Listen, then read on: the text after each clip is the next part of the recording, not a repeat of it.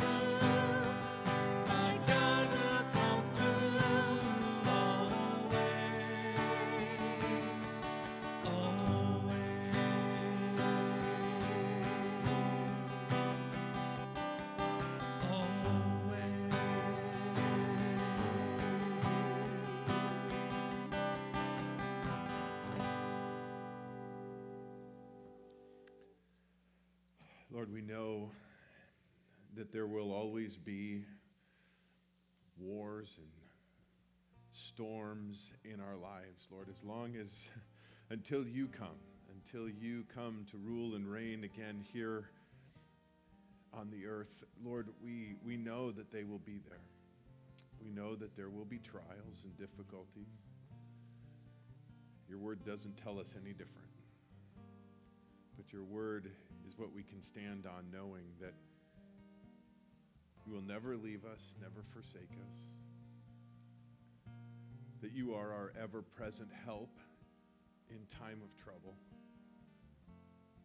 Lord, that you will not delay. You will never be one moment late. Lord, I, I pray that for anyone that is here tonight that is in the midst of a storm, in the midst of a battle, and even feeling some doubt. Doubting you, doubting their faith. Lord, that you would encourage them right here, right now. Lord, we pray as we study your word tonight that we all would be encouraged, that we would all be challenged, Lord, that we would all be changed more and more into your image. That's why we're here in the middle of a week that's no doubt filled with a lot of things. Lord, we put those things aside right now and we want to hear from you. So, Lord, bless us as, our, as we study your word tonight. Lord, we thank you for the freedom that we have to come here tonight, to come here to this, this place. Lord, it is a blessing to live in this country, and we thank you for it. Lord, we thank you also for the brave men and women who serve in the armed forces protect us, Lord, to protect our freedoms. Lord, we pray for, for all of them now and all of those deployed, Lord, that are in harm's way, even as we are gathered here tonight in safety. Lord, we pray for the families of those who have loved ones that are deployed, that are away. We pray for those spouses and those children that are left behind. Lord, comfort them pray for the safety of, of our men and women around the world. Guard and keep them, We pray in Jesus' name. Amen. Amen. Please be seated. If you are a veteran, active duty, or retired, thank you for your service, for protecting us and giving us and protecting the freedoms that we have on this Veterans Day. Thank you. Would you please take out your Bibles, open them up to the book of Second Samuel. Second Samuel, if you have a Hebrew Bible, there's no such thing as Second Samuel. It's all one book. But probably anybody got a Hebrew Bible by chance in here? Okay, never mind then.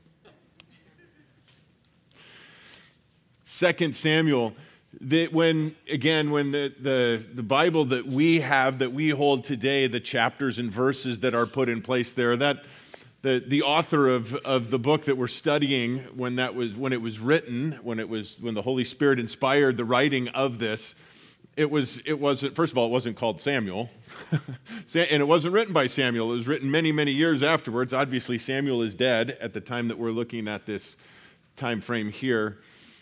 And it was a continuing story, but when they put the chapters and and even breaking the book now into two separate books, 1 Samuel and 2 Samuel, we see a dramatic change. If you were if you've been a part of our study, you know last week as we finished 1 Samuel is the death of King Saul.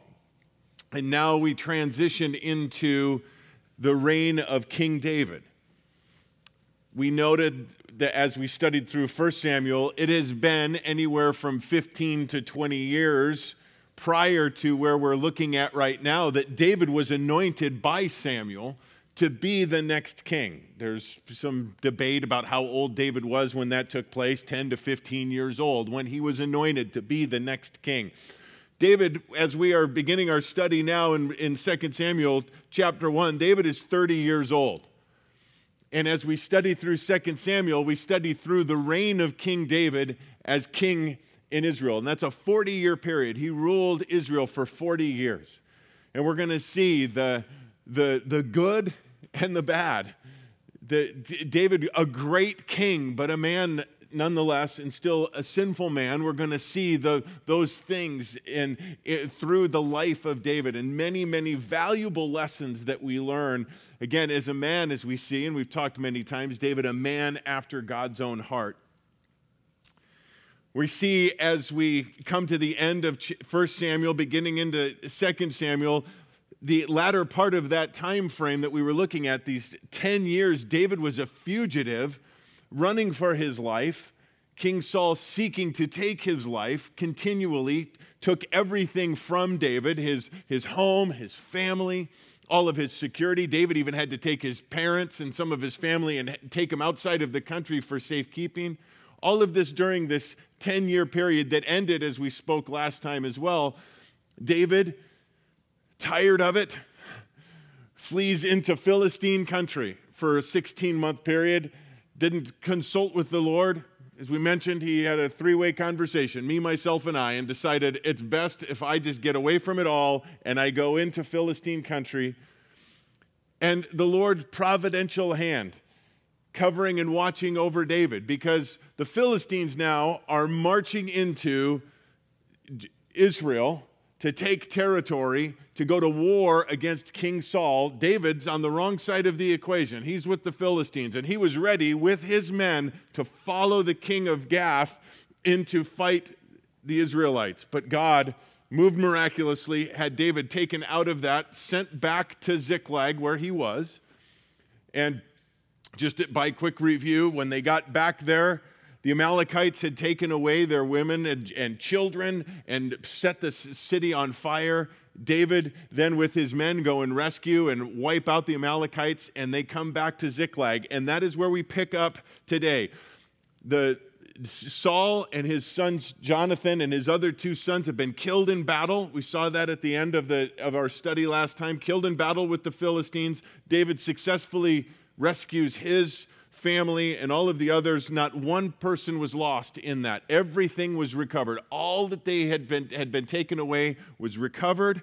And that's where we pick up now, chapter 1, verse 1 of 2 Samuel. Now it came about after the death of Saul, when David had returned from the slaughter of the Amalekites, that David remained two days in Ziklag. On the third day, behold, a man came out of the camp from Saul with his clothes torn and dust on his head.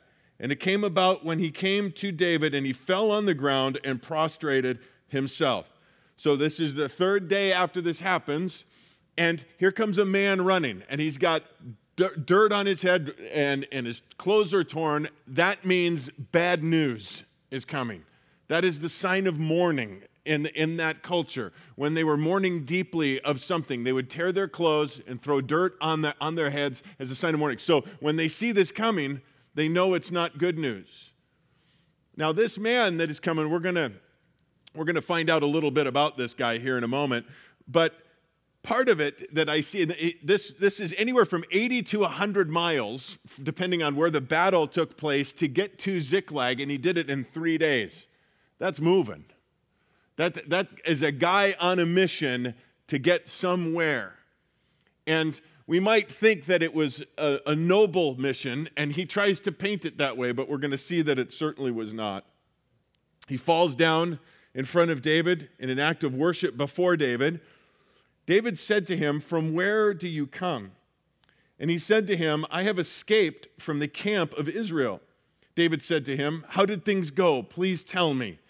So he understands now that he's coming from the battlefield, and no doubt David he goes back to Ziklag. He has these problems he's got to deal with with his family, and his whole the village he's lived in has been set on fire. No doubt, after all of that's been taken care of, going through the, the wreckage that is there, but no doubt wondering what has been going on in the battle with the Philistines. He says, Please tell me. And he said, The people have fled from the battle, and also many of the people have fallen and are dead and Saul and Jonathan, his son, are dead also. So David said to the young man who told him, How do you know that Saul and his son Jonathan are dead? The young man who, who told him said, By chance, I happened to be on Mount Gilboa. And behold, Saul was leaning on his spear, and behold, the chariots and the horsemen pursued him closely. When he looked behind him, he saw me and called to me. And I said, Here I am. And he said to me, Who are you? And I answered him, I am an Amalekite. Then he said to me, Please stand beside me and kill me, for agony has seized me because of my life, because my life still lingers in me. So I stood beside him and killed him, because I knew that he could not live after he had fallen. And I took the crown which was on his head and the bracelet which was on his arm, and I have brought them here to my Lord.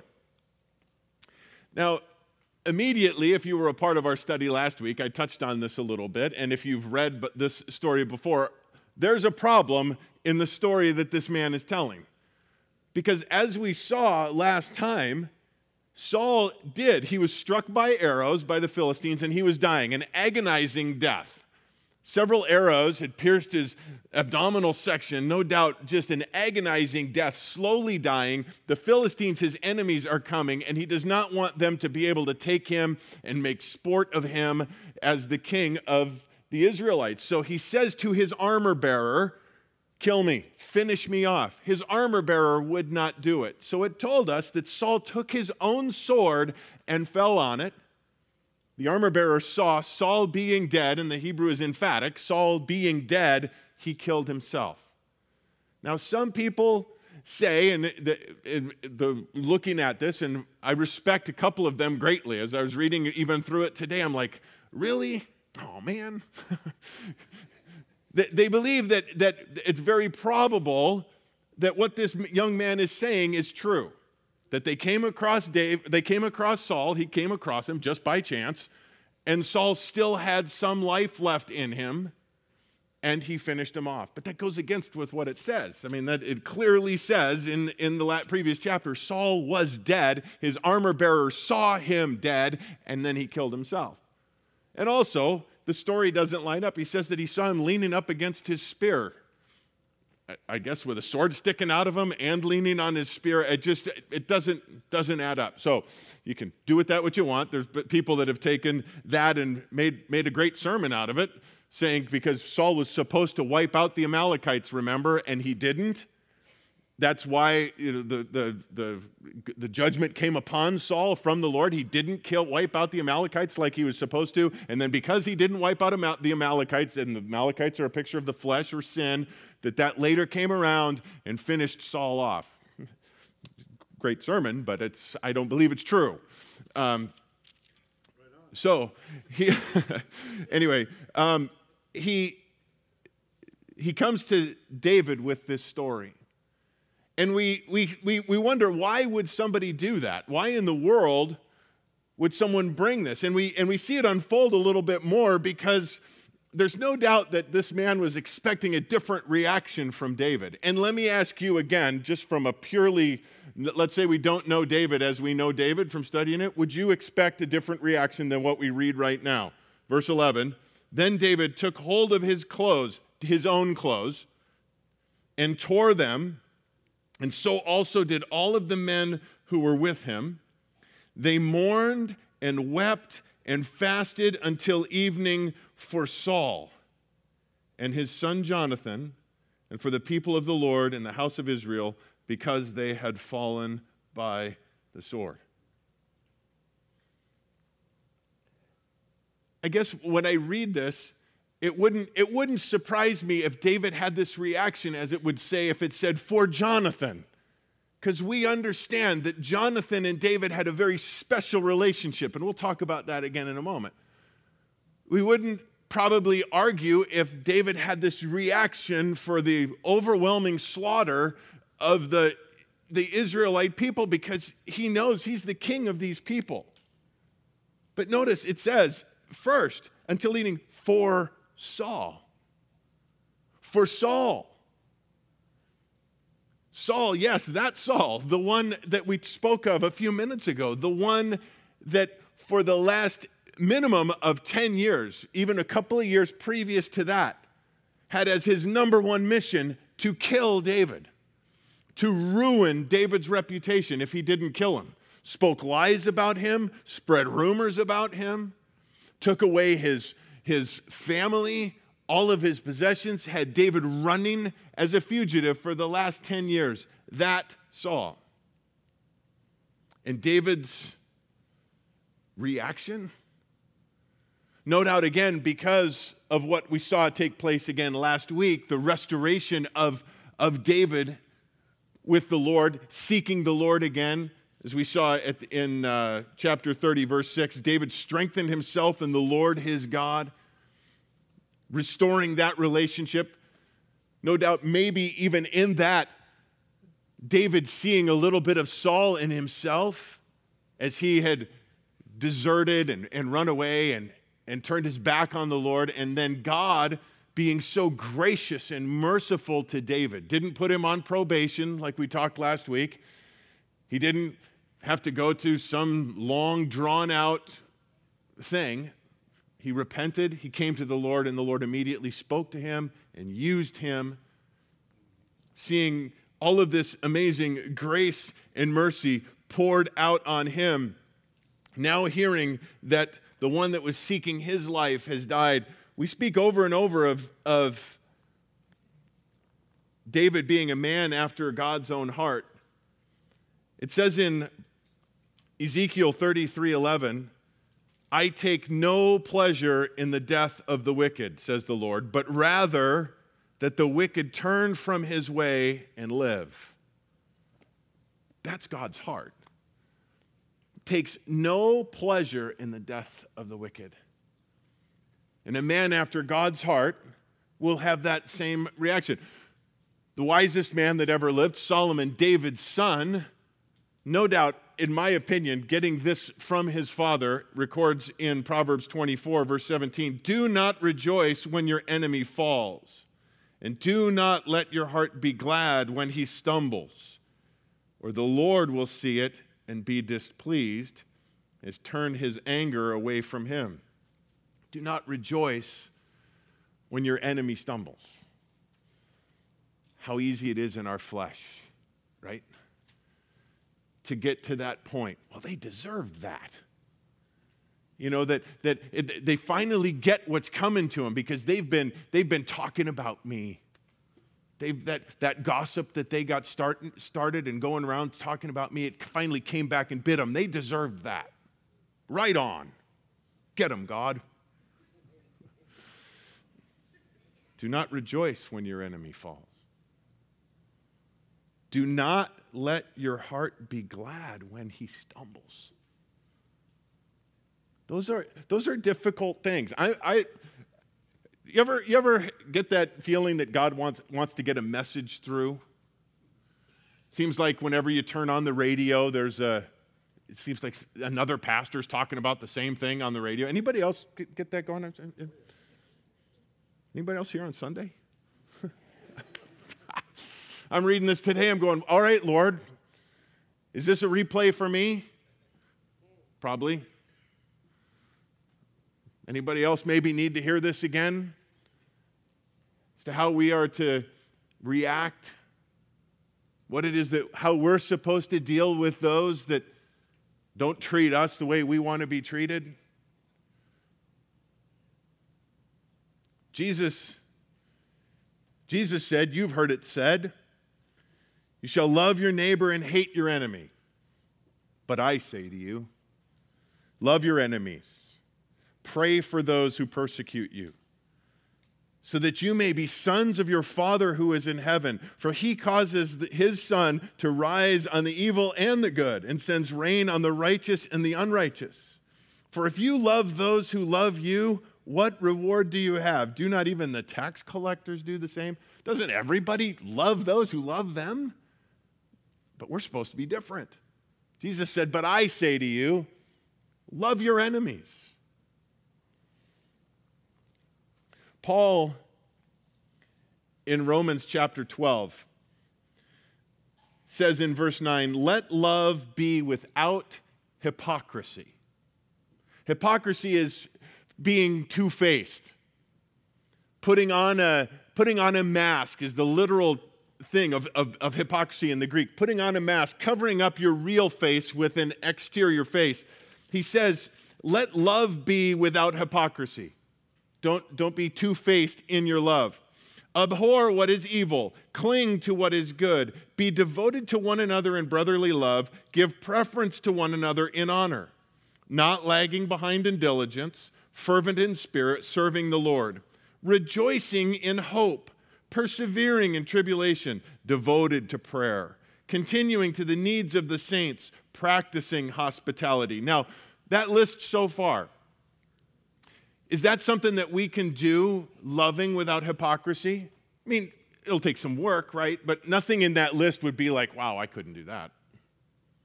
Loving without hypocrisy.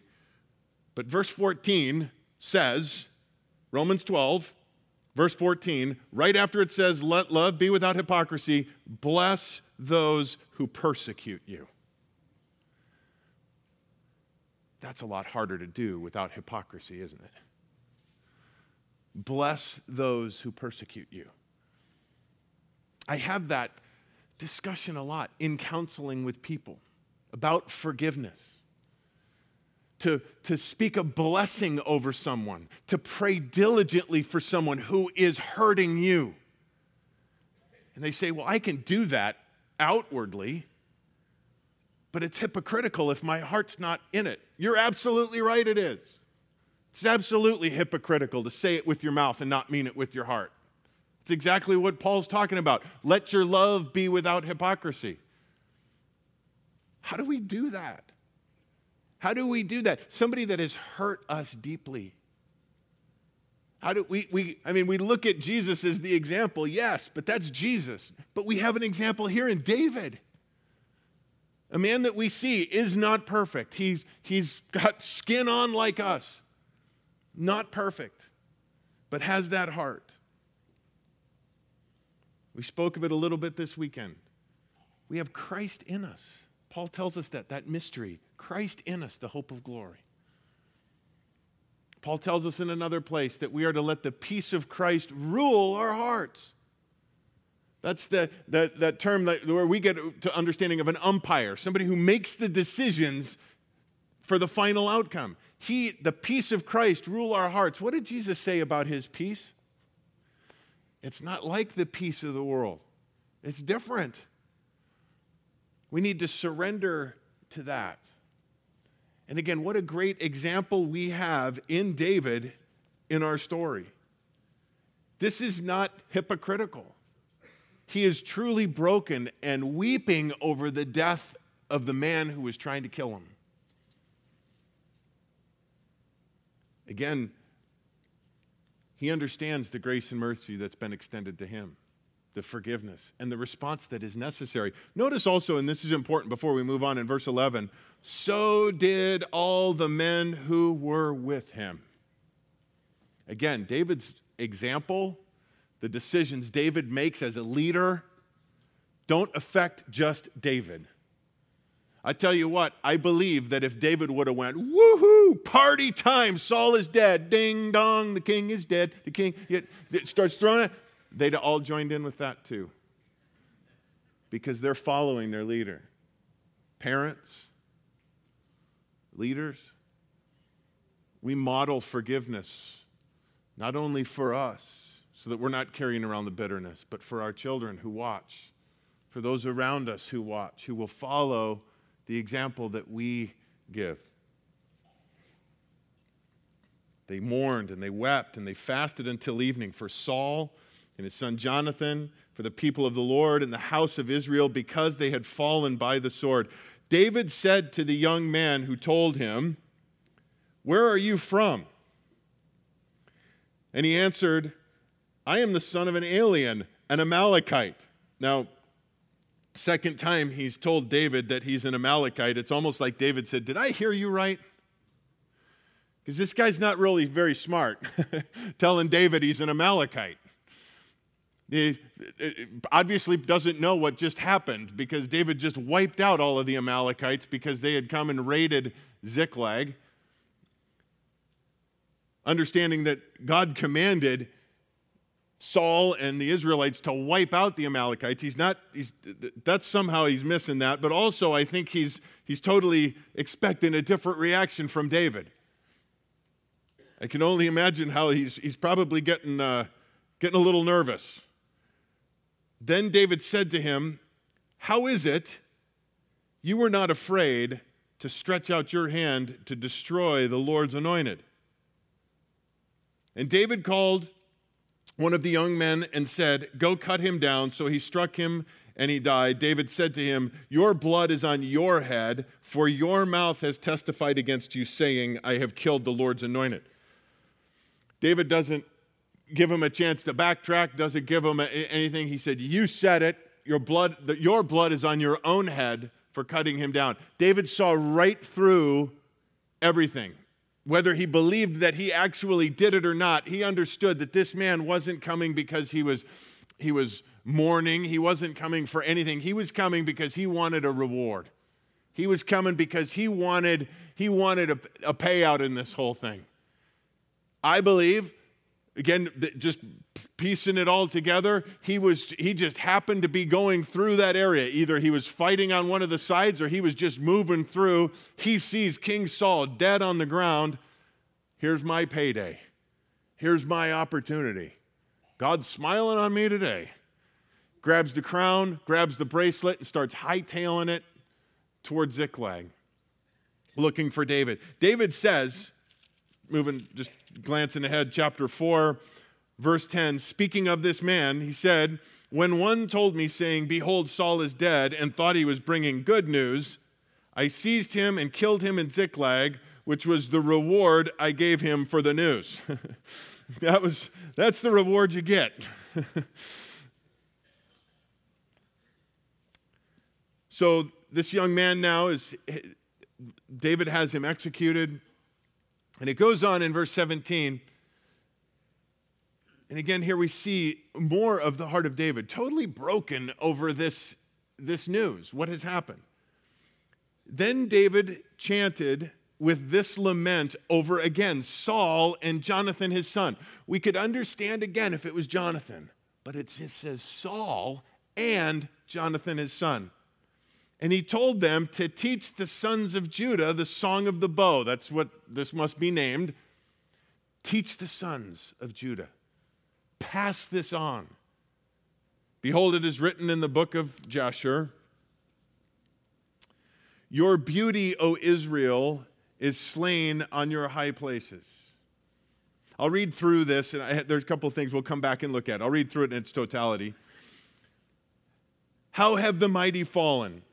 Tell it not in Gath. Proclaim it not in the streets of Ashkelon, or the daughters of the Philistines will rejoice. The daughters of the uncircumcised will exalt. O mountains of Gilboa, let not the dew or rain be on you, nor fields of offerings, for there is, there is the shield of the mighty, for there the shield of the mighty was defiled, the shield of Saul not anointed with oil. From the blood of the slain, from the fat of the mighty, the bow of Jonathan did not turn back, the sword of Saul did not return empty. Saul and Jonathan, beloved and pleasant in their life, and in their death they were not parted. They were swifter than eagles, they were stronger than lions. O daughters of Israel, weep over Saul, who clothed you luxuriously in scarlet, who put ornaments of gold on your apparel. How have the mighty fallen in the midst of the battle? Jonathan is slain on your high places. I am distressed for you, my brother Jonathan. You have been very pleasant to me. Your love to me was more wonderful than the love of the woman. How have the mighty fallen, and the weapons of war perished? we see this again now an amazing tribute that now David is giving to Saul and to Jonathan, specifically these two. We see that David finally came to the understanding that Saul was no threat to the promises of God. That all of the things that Saul brought against him could never touch the promises that God made to David we see that Saul was not David's enemy. David was Saul's enemy, but that did not mean that the other was true because David was a man after God's own heart. God, David did not consider Saul his enemy. The real enemies, David is concerned about and concerned about how they will react. Notice it says, do not tell it in Gath. Do not proclaim it in the streets of Ashkelon, or the daughters of the Philistines will rejoice, the daughters of the uncircumcised will exult. The real enemies of God rejoice and exalt when the people of God fight against each other, won't forgive one another, gossip about one another, behave like the enemies of God. They rejoice in that. Notice in, and I love this, looking at this, and it, it should just jump off the page at us what's missing from here? Anything negative about Saul. This is, this is a eulogy. If you've been a part of a memorial service or been a part of sharing in a memorial service, you may not even might not even know you've heard the term eulogy, might not even know what it means. It means speaking positive things. I used to think it just meant kind of a history, a rundown of their life. No, it means speaking the positive. It is a good, speaking only those good things, to eulogize someone. How, what a shame it is so often that happens only after somebody dies. To speak well. Nothing negative is said in this about Saul. Again, on the heels of 10 years of pursuing after him, saying all of these horrible things, trying to kill him, not one negative word here. I can't help but think of the verse. It says, Love covers a multitude of sins. Completely covered, not mentioned. David truly loved Saul in spite of all of that. How does somebody love because of that? Because they're a man after God's own heart. Because just as we, as Christians, have the love of Christ in us, we have that capability to love like that too. Love that covers a multitude of sins. The love of God that covers a multitude of sins. I love Hebrews 11, the Hall of Faith. The record that God gives in His Word of all of these great men and women of faith and we look down the list of that. And if, it's, if you haven't read it in a while, read it again. Do that as homework. Read Hebrews chapter 11. It's awesome. I've heard, um, what got me thinking about this is Eddie was talking about that. He's going to be going through that with the youth. I think that's a great thing, going through the hall of faith. And we get to these names like Noah and Abraham. And you know what's missing in Hebrews chapter 11? The fact that Noah got drunk and naked the fact that Abraham twice, not once, twice, went into enemy territory, went down to Egypt, went outside the borders, and said to his wife, his beautiful wife, he said, Tell him you're my sister, because if they know we're married, they're going to kill me. Twice he did that. Not mentioned. Jacob is mentioned. You know what's not mentioned? The fact that he stole his brother's birthright. Samson's mentioned. You know what's not mentioned? Any of his sin. I love that because love covers a multitude of sin. That's the hall of faith. What happens back then stays back then. We're new creations in Christ. Love covered a multitude of sins in every single one of us.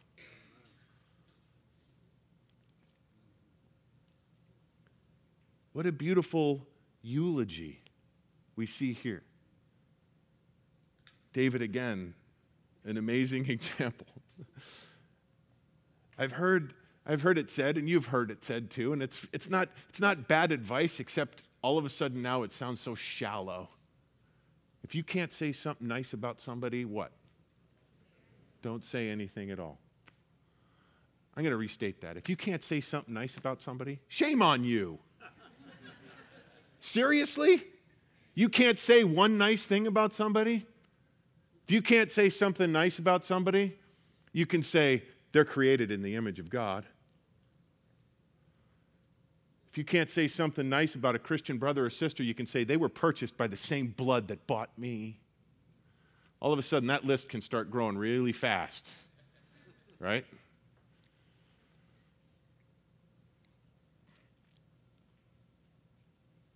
How, the, how have the mighty fallen? Said a few times in this. How they have fallen. I, I wonder what the heart was behind that again, no doubt. Because David knew Saul at the beginning too. He, he, he was a young boy when Saul was this, the mighty warrior at the beginning. No doubt from his older brothers, heard the great stories about King Saul.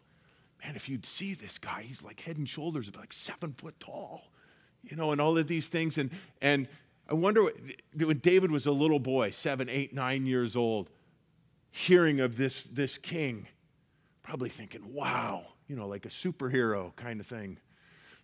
And then to go and, and be a part of that as a, as a young boy. And then he was his armor bearer for a while and all of that before Saul started to turn.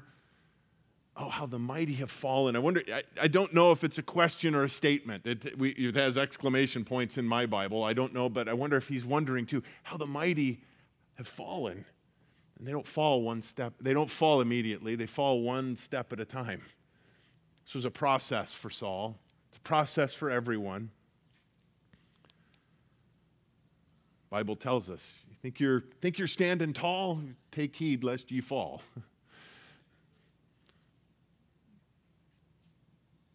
well, chapter, chapter 2, then it came about afterwards after these events that have taken place here, again, 15 to 20 years since, since he's been anointed king by Samuel, all of this time in the wilderness, all of this stuff, after all of these things, it says, David inquired of the Lord, saying, Shall I go up to one of the cities of Judah? I love that. Instead of just saying, Obviously, I'm going to one of the cities of Judah, again, Ding dong, the king is dead. Saul's finally dead. I get to finally become. Nope, David's learned his lesson. He's not taking a step without the Lord.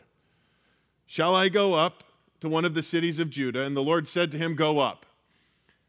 I love this, David's heart again. Okay, cool. Where? where shall I go up? Let's be a little bit more specific, Lord. Where, where exactly do you want me to go? And he said to Hebron. So David went up there and his two wives also, Ahinoam the Jezreelitess and Abigail the widow of Nabal the Carmelite. And David brought up his men who were with him, each with his household, and they lived in the cities of Hebron. Then the men of Judah came there, anointed David king over the house of Judah. So the, the men now come there. God sends him to Hebron. The men of Judah come and anoint David king, recognizing now David as king over them. The men of Judah, we're going to see that not all Israel does right away. They told David, saying, It was the men of Jabesh Gilead who buried Saul. We saw that at the end of last week, the end of 1 Samuel. Saul was, it, his, his concerns were real. The Philistines cut off his head, stripped his body of all of his armor and his clothing, and nailed his body, his torso, up on the wall at Beit Shan. The men of Jabesh Gilead risked their own lives to go and take his body down along with the body of Jonathan and give them a proper burial. Now, so David, verse 5, sent messengers to the men of Jabesh Gilead and said to them, May you, may you be blessed of the Lord because you have shown this kindness to Saul your Lord and have buried him. Now may the Lord show loving kindness and truth to you. And I also will show this goodness to you because you have done this thing, because you did the honorable, right thing. Well, I will treat you well, and the Lord treat you well. Now, therefore, let your hands be strong and valiant, for Saul your Lord is dead, and also the house of Judah has anointed me king over them. So he extends now to them, you, come with, you can come with me. I've been anointed king by the Judah. Saul is dead. You were loyal to him, and you're to be rewarded for that, but he's dead. Come join me. Come follow me. Verse 8 But Abner, the son of Ner, commander of Saul's army, had taken Ishbosheth, the son of Saul, and brought him to, Ma- to Mahanaim. Now, Ishbosheth, we saw in the last chapter that three of Saul's sons were killed in the battle with him Jonathan and two of his uh, Jonathan's brothers. Ishbosheth is the remaining son of Saul. He was not in the battle, he was not there fighting, he was back home. I don't know if that was just in case they all got wiped out. We don't know. We don't have any more details of that. One might ask how the commander of Saul's army got out alive when everybody else was wiped out. That being Abner, he now, instead of falling in line with David, gets Ishbosheth and places him as king. And we're going to see that this was, this was all so that Abner could have control. Ishbosheth, certainly not a, a powerful ruler by any stretch. He made him king over Gilead, over the Asherites, over Jezreel, over Ephraim, and over Benjamin, even over all Israel. And that includes Jabesh Gilead. So they, they continue to follow Saul's son. Ishbosheth, Saul's son, was 40 years old when he became king over Israel, and he was king for two years. The house of Judah, however, followed David. The time that David was king in Hebron over the house of Judah was seven years and six months. So Ishbosheth is going to rule for two years. We'll see, we won't get there tonight, but he's, he's, he's killed eventually after reigning for two years. The first two years of David's reign, David reigns, it says, for seven and a half years in Hebron in, after seven and a half years, he moves the capital to Jerusalem and he rules from there for the remainder of his 40 years as king. So, for 38 years, he rules over all of Israel. The first two years, just over Judah. There's a civil war that breaks out here. Now, verse 12 Now Abner, the son of Ner, went out from Mahanaim to Gibeon with the servants of Ishbosheth, the sons of Saul. And Joab, the son of Zeruiah, and the servants of David went out and met them by the pool of Gibeon, and they sat down, one on one side of the pool and the other on the other side of the pool. So Abner and a bunch of men from Ishbosheth's contingent come and they meet Joab and a contingent of, of men, fighting men from David's side. So the two armies are coming together here. Now, Joab, it says, is the son of Zeruiah. That is David's older sister. So this is, Joab is David's nephew. Now, because she's a much older sister, probably around the same age, they might even be older than, than David, you know, younger Uncle David. But we don't, don't know. It's, but in that same time frame, we'll know as we see through this, Joab, uh, pretty ruthless fella, we're going to see some different things through his life. He actually outlives David. We'll get to that when we get into First Kings. But, um, but anyway, so they meet at this pool. And Abner says to Joab, and obviously they know each other. Now let the young men arise and hold a contest before us. And Joab said, Let them arise. So they arose and went over by count 12 for Benjamin and Ishbosheth, the son of Saul, and 12 of the servants of David. Each of them seized his opponent by the head and thrust his sword in his opponent's side, so they fell down together. Therefore, that place was called the OK Corral. it's easier to pronounce than Helka Hezerim, which is in Gibeon. They send 12 guys from each. And if you have a King James version, it says almost like this is a, for sport, almost. Let, let's let these 12 guys entertain us. 12 guys from each side. Pretty sick entertainment. And so they're going to come in and fight against one another, but it, it, it doesn't make any sense, does it? Kind of. When I, when I think of this, it's, it, they grab each other by the head and then they thrust the sword in with the right side. So you grab the guy by the head, you're leaving this all exposed. So yeah, you got a good shot in, but so does he. It's kind of like a hockey fight. You ever watch a hockey fight? They grab onto each other and just start pounding on each other, and it's just boom, boom, boom, boom, boom. And before they, they're laying on the ground, both of them. Doesn't make any sense. It, it, it, it's, it's a senseless thing. They all fall dead, 24 of them dead. Now, it says after that, they, they call it that, the, the battle was very severe, and Abner, the men of Israel, were beaten before the servants of David. So after this goes on, all the, the other guys probably just, just turns out to this all out melee. But the servants of David clearly winning the battle. Now, the three sons of Zeruiah were there Joab, Abishai, and Ashel. Uh, Asahel. And Asahel was swift footed as one of the gazelles which is in the field. So he's really fast. Asahel pursued Abner and did not turn to the right or to the left from following Abner. So Abner takes off running. This is, isn't going at all like he thought. So he takes off running. And Asahel takes off running after him, but he is, he's really fast, so he's closing in and catching up we can see as we'll continue, Joab and Abishai are, are further behind. And he didn't turn to the right or to the left. Then Abner looked behind him and said, Is that you, Asahel? And he answered, It is I. So Abner said to him, Turn to your right or to, to your left, and take hold of one of the young men for yourself, and take yourself his spoil. Basically saying, there's, there's a bunch of dead guys around. Just quit chasing after me. Just if you want some trophies or whatever, they're right there. Don't keep coming after me. But Asahel did not, was not willing to turn aside from following him. Abner repeated again to Asahel, Turn aside from following me. Why should I strike you to the ground? How then could I lift up my face to your brother Joab? Quit coming after me because I'm going to have to kill you, and then I won't be able to look your brother in the eye. However, he refused to turn aside.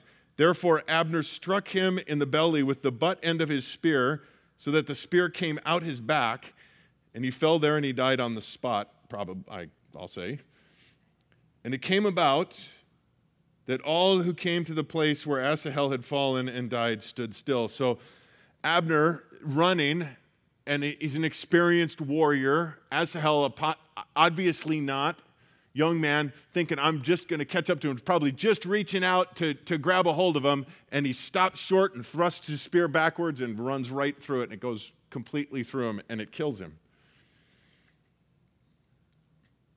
They says that the rest then that came by, they, they stood still. He no doubt kept on going. It says Joab and Abishai pursued Abner, and when the sun was going down, they came to the hill of Ammah, which is in front of Giah, by the way of the wilderness of Gibeon. The sons of Benjamin gathered together behind Abner and became one band, and they stood on the top of a certain hill. So Abner now, he gets the forces, and they come around, and so they have the upper ground. And we see now these two brothers, their son has, or their brother has been killed, and they're pursuing, but they realize that their position is not a good one.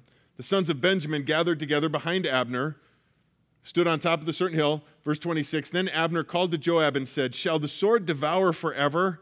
Do you not know that it will be bitter in the end? How long will you refrain from telling the people to turn back from following their brothers? so he, he says, Aren't you going to call, call this whole thing off? I mean, I realize it was my idea too to start the whole thing, but aren't you, you know, let, let, let's, let's call it good. Joab said, As God lives, if you had not spoken, surely then the people would have gone away in the morning, each from following his brother. So Joab blew the trumpet, and all the people halted and pursued Israel no longer, nor did they continue to fight anymore. So they're calling off the troops. Abner and his men then went through the Arabah all the night. So they crossed the Jordan, walked all morning, and came to Mahanaim. Then Joab returned from following Abner. When he had gathered all the people together, 19 of David's servants, aside from Asahel, were missing. So you got 12 that died in this stupid contest. Only seven other men were killed from David's side. But the servants of David had struck down many of the Benjamites and Abner's men, so that 360 men died. Very one sided battle. And they took up Asahel and buried him in his father's tomb, which was in Bethlehem. Then Joab and his men went all night until the day dawned at Hebron. Now, there is definitely some um, application points to take out of that last piece, but based on time that we have left, I actually thought we'd get through chapter 3 tonight, too. So we'll pick up right where we left off there if you want to read ahead uh, into chapter 3, and we'll pick up, uh, probably get a little running start next week at the end of chapter 2. Um, but let's, let's pray. Lord, thank you again for your word. Lord, it, it is so refreshing to be able to come every time and get a drink from your word. The living water that we hold in our hands, Lord. Your word is alive and active, and Lord, our desire is to be changed by it. And Lord, again today, I'm challenged by the example that you give us in David. Again, a man after your heart, the heart that takes no pleasure when the wicked suffer. We see in David someone who takes no pleasure, even in someone who hurt him so deeply, would suffer. Lord, that's our desire, that we would have that heart, that heart that can truly and totally forgive, the heart that does not, ble- does, does not curse but blesses, and not hypocritically. Lord, we want to love with your heart. We want to love as you love, and that is only possible when we let your peace rule our hearts. So, Lord, again, we pray that you would do that work in us. If there is anyone that we need to forgive, that we need to completely turn over to you and allow you to do a new work in us, Lord, do that tonight. That we might shine even brighter for you. Lord, we know how your heart must rejoice when restoration takes place in your body. So, Lord, we ask that your work, that work would be done in us. We thank you and we praise you for who you are. In Jesus' name, amen. Amen. God bless you guys. Have a good rest of the week. Stay warm. Isn't it? Isn't this crazy? I'm like cold tonight up here. God bless you guys.